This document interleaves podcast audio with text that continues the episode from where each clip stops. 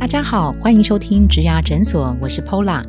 在这个节目里，我们努力帮上班族解惑，有新鲜人、中壮年跟中高龄的职场大小事，还有优秀特殊的工作人物专访，希望陪您度过职业倦怠的苦闷，走过转职焦虑的彷徨，让我们一起闪闪发光。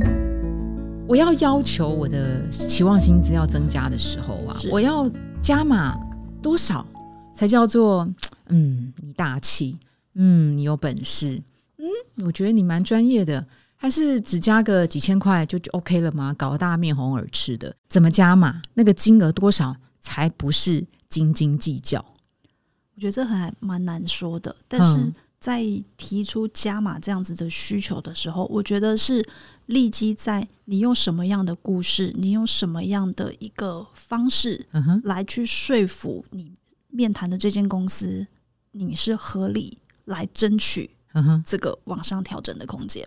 比如说，哎，我遇过最近有遇过一个 case，他跟我说，嗯、因为他在之前做的专案其实都还在研发阶段，嗯哼，最近呢，今年的计划预计到什么时候产品会开始上市，嗯。会开始销售，终于可以开始赚钱了。好，嗯嗯。嗯，当然他们公司有其他赚赚钱的产品了，那只是说他负责的这个案子可以开始有一些获利进来，所以主管呃承诺他哦，然后再来会有一些什么样的奖金，会有什么样的薪资调整，嗯。所以他告诉我说，诶，他在跟我联络的时候，他写回来的资料表，他想要上修他的期望待遇。哦，哦。我觉得这是一个合理的，哦，可以接受，哦因为你有这样的因为，所以你想有这样的动作，这我可以接受，而不是诶谈完之后我们就想说，不是谈定了好了吗？嗯。然后突然又来一个电话，或者是来个讯息，嗯、我可不可以怎么样？嗯哼，会有一点没头没脑啊。那我们会觉得他好像做事情也没有想清楚，嗯哼，对，好像是诶，发现回家了算回家算了，面谈完回家算了一下，发现诶，好像跟自己有点什么东西算错了。嗯哼我们就也会担心到，就我讲啊面谈所有的东西都是在被观察的，，OK，我们就会想说，你是不是做事情其实都没有想想清楚，嗯哼，然后常常事后才来做一些啊，我要修改啊，我要更正。我自己是没有遇到几次，但如果有遇到的状况，应该都会是在说他可能刚好又有收到其他家的 offer，对，哦就是刚好就是同时，有有。对哎，这种也很难去验证他讲的是真还是假的哦，人人才市场抢手嘛。对，对啊，因为你一定会哎去对耶，心理战面试好几家，真的，对，那真的也有可能不止一家去拿到这嗯 offer，、但这个我觉得就是去看怎么去解释啦，对。除非行业别真的差很多。我我以现在物流业来说好了。嗯，大家都在物流业，嗯然后同样的职位，两家不同的物流公司，你如果说差个五六千，嗯。我一定觉得不太可能。对，但是如果真的是差不多，嗯那可能我就会觉得说，好，你可能是真的因为这样，嗯，那就会去思考嗯要不要再就是真的去提高薪资这一件事情。哎，刚刚两位有提到那个有拿到其他家 offer 啊，嗯这个吼要不要说？因为你知道说了，感觉让对方觉得我不是独钟情于贵公司，是，那不说，感觉其实我是有行情的。嗯哼，我其实有其他家公司也在接触我，所以我该不该说？不说显得没行情，那、真的没有，那就没得说嘛。其实我觉得就说啊，就说我觉得就讲啊，因为就讲，一定要讲。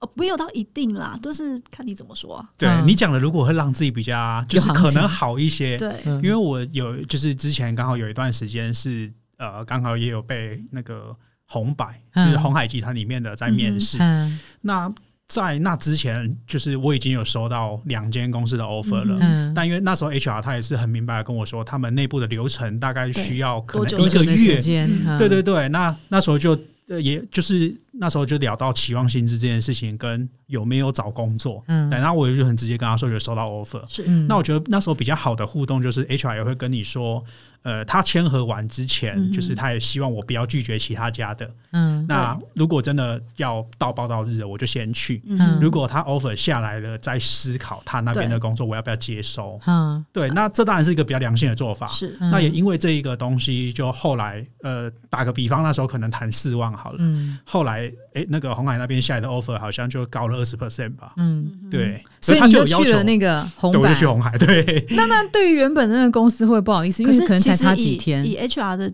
的以 HR 的立场，说真的，新人进来的前前一段时间可，以理解坦，白讲，他的不稳定我觉得都可以接受啦。某些比较直接的职务，嗯，他其实可能隔壁多了五百块，他就去了。真的，嗯对，所以所以我们就觉得说，当然，因为其实公司在用人的钱这件事情上，工人公司也不会无上限的一直往上追加。嗯哼，那当然，我们如果觉得你是一个很重要的人才，你身上的技能我们现在真的是大缺，嗯哼，必须要你进来，那公司就会想办法去留住你。嗯是对是。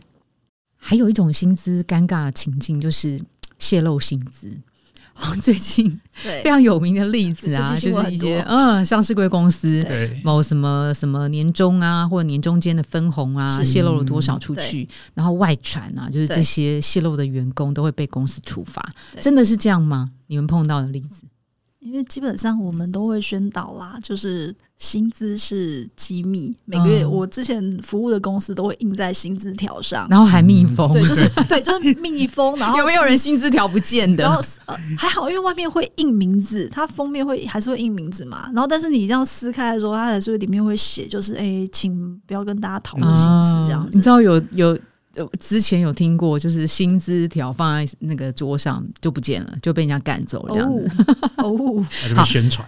公司如果有相关明确的条文规范，那你就是违反了公司的规定。既然你是这间公司的员工，违反了规定对对对对对，我自己觉得它的本质应该是在，也不是说本质啊，就是在管理这个角度来说，嗯。因为以就是一线员工，他们真的是比大部大多数都是劳力活，嗯那他们的薪资水平又嗯。相对的没有那么高，所以可能有时候就是像刚刚讲的，可能差个五百块、一千块，他就可能会跳到别家公司，就已经是个跳槽的诱因了。对，哦。或者是他们自己在，因为讲真的，你说薪资不透明，但其实他们大部分人都知道每个人的对，薪资超，爱聊的，对，然后就会因为这些吵架，对，对，但是说如果吵架会心里对不舒服。哦为什么？我觉得他做的没有我多，嗯可是他领的比我好。那但是？每个人看到的点真的不太一样。嗯，所以那个东西对于公司在管理上面会有很大的困扰，对，对。吵起来，会到我我自己有遇过的是，就是真的有同事为了这个吵起来那，他们怎么知道的？你说超爱聊，就就超爱聊、啊，对他们就自己会聊啊。所以我都会跟新人说，就是真的不需要去聊这东西，谈钱伤感情，嗯每次都伤到自己的感情，这是何必呢？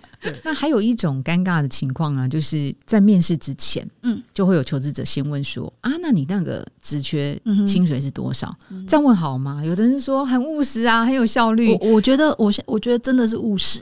我觉得这个东西就是在于你怎么表达啦。啊、对，就是呃，以实际上来讲，其实先问有一个认知上面，在共同的频道上面会比较好一点。这只是说你要你要问的方式，不要说那你多少，那你们嗯 offer 多少，不要让别人觉得说哈，你连工作内容你都不先了解一下就直接问钱，嗯，对不对？不要有这种感觉。嗯比较不好啦。哦，对所以曹董也是觉得说，呃，先了解一下大概这个薪资的区间是比较好的。我之所以会这样问，是说，因为你知道有的人事费用的预算，它的、它的 range 是大的，是，嗯他这个职务他。呃，hire 到比较资浅的人，他有资浅的、的配；对他比较资深的人，他有资深的对的方式。对对对他他其实是可以谈的。他有那个弹性对，在。它有弹性在。这个时候，如果你直接问，然后可能用人主管会觉得说，这专业内容都还不知道，就先问钱，这种我也不想要了。对，会不会有这个状况？那你你们觉得怎么样问会比较好？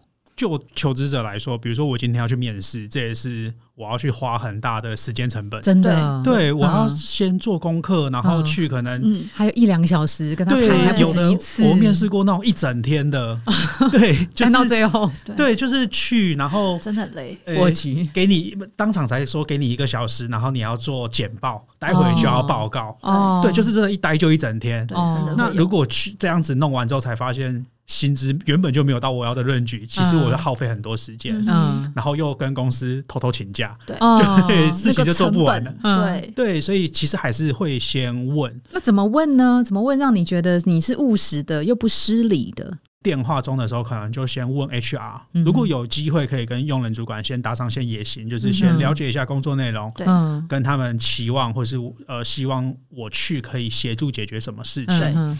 那如果说问他的薪资弱点，大部分的 HR 都会讲薪资集聚怎么计算，嗯或者是在哪里。嗯。那如果他们可能暂时不能透露的话，因为像刚刚提有两个状况，一个是他们不觉得预算有那么高。嗯对，嗯另外一个是他的 range 真的很广，嗯那我就会先提说，我希望我的薪资范围在哪里？对嗯，有没对，有可能？那你们初步这样觉得行吗？对嗯哼对，那如果 OK，我们就可以再约谈。嗯，对，嗯如果不行，那我就会先婉拒。OK，因为我也会问对方，就说，哎、可能我在邀约的时候，对方可能有一些犹豫啊，或者是他初步想要拒绝。嗯那如果是卡在钱这件事情上，嗯嗯我会问对方说，那你可不可以让我知道你这次求职你的期望待遇范围？嗯好，我要问的是一个 range，、嗯因为特别是在我们在电子业，很多是讲。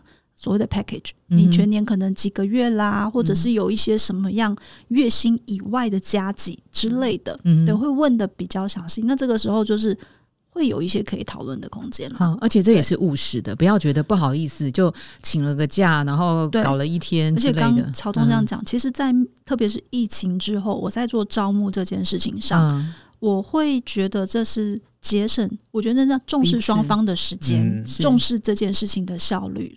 那接着我们就到今天的呃第七个尴尬题哦，好，如果要薪水太碰风，嗯然后也给了，也 on board 了，结果是发现，哎，这个人真的没那么没那么优秀，是那这个时候怎么办？他下场会如何？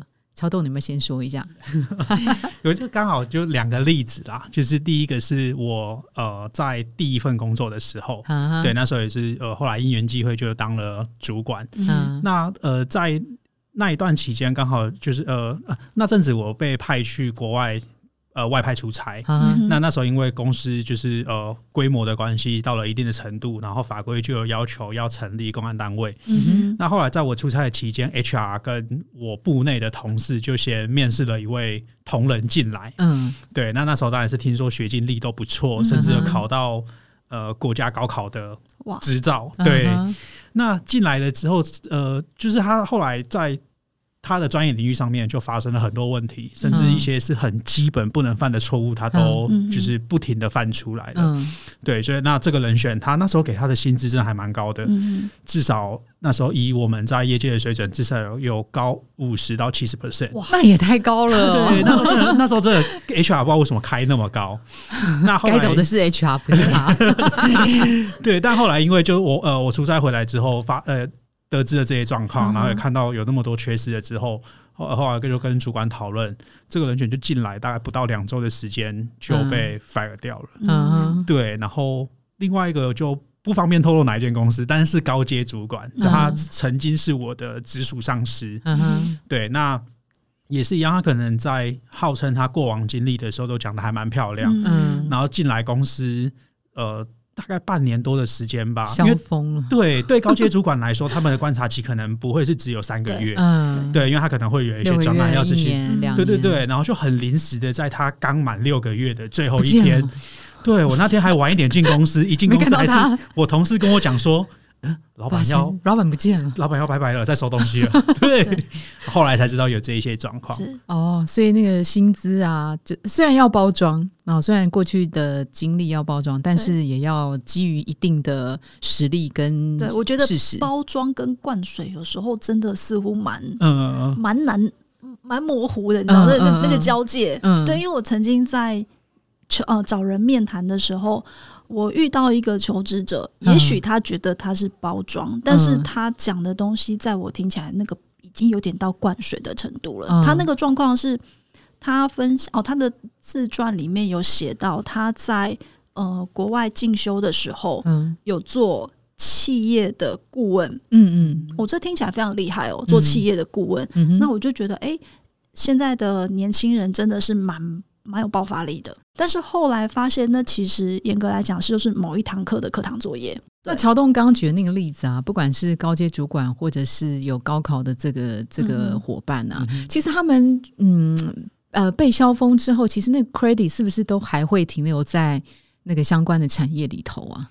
其实他因为有些应该产应该说那个职位吧，因为圈子真的都很小。对然后我本身是采购出身的，是，然后其实很多很呃，应该说很多职位他们都会有一些联络圈，嗯。包括我以前在当公安的时候也有，它就是北中南可能会有一些社群啊，嗯。以前是 Facebook 的那个嗯。对啊，group，对啊，对，现在就是 Line 的群组。对是啊，所以有时候有些东西就是大家会打听、会问，或是就会传出来。信用当然就是建立在个人，你这个样子，不过网络时代自己就是要爱惜羽毛，很难说。对，因为你知道啊，其实呃，求职者在要求薪资高一点的时候啊，有些雇主他是大方的，对他肯给，真的但，是呢，他其实给了的同时，他也想知道这个人到职之后真的有没有那个能耐。好、嗯哼如果说过头了，呃，下场可能也许像曹栋刚提的那几个例子，真的就是被消风，哈、可能就是被被离开。其实那个呃下场其实也在这个业界不太好啦，哈。对，因为我就觉得这个东西谈钱，当然就是转职谈钱很重要，是，但是我自己的立场总是你要领的多，嗯哼，但也要考虑领的久。像刚刚曹栋他提的例子，领的多，但是半年，对。还留下臭名，对，对。这这这真的不是一个，因为职场毕竟大家现在少说都要待个二三十年嘛，是是，而且业界真的不大，除你也不太可能一直在跳不同的产业或不同的职务。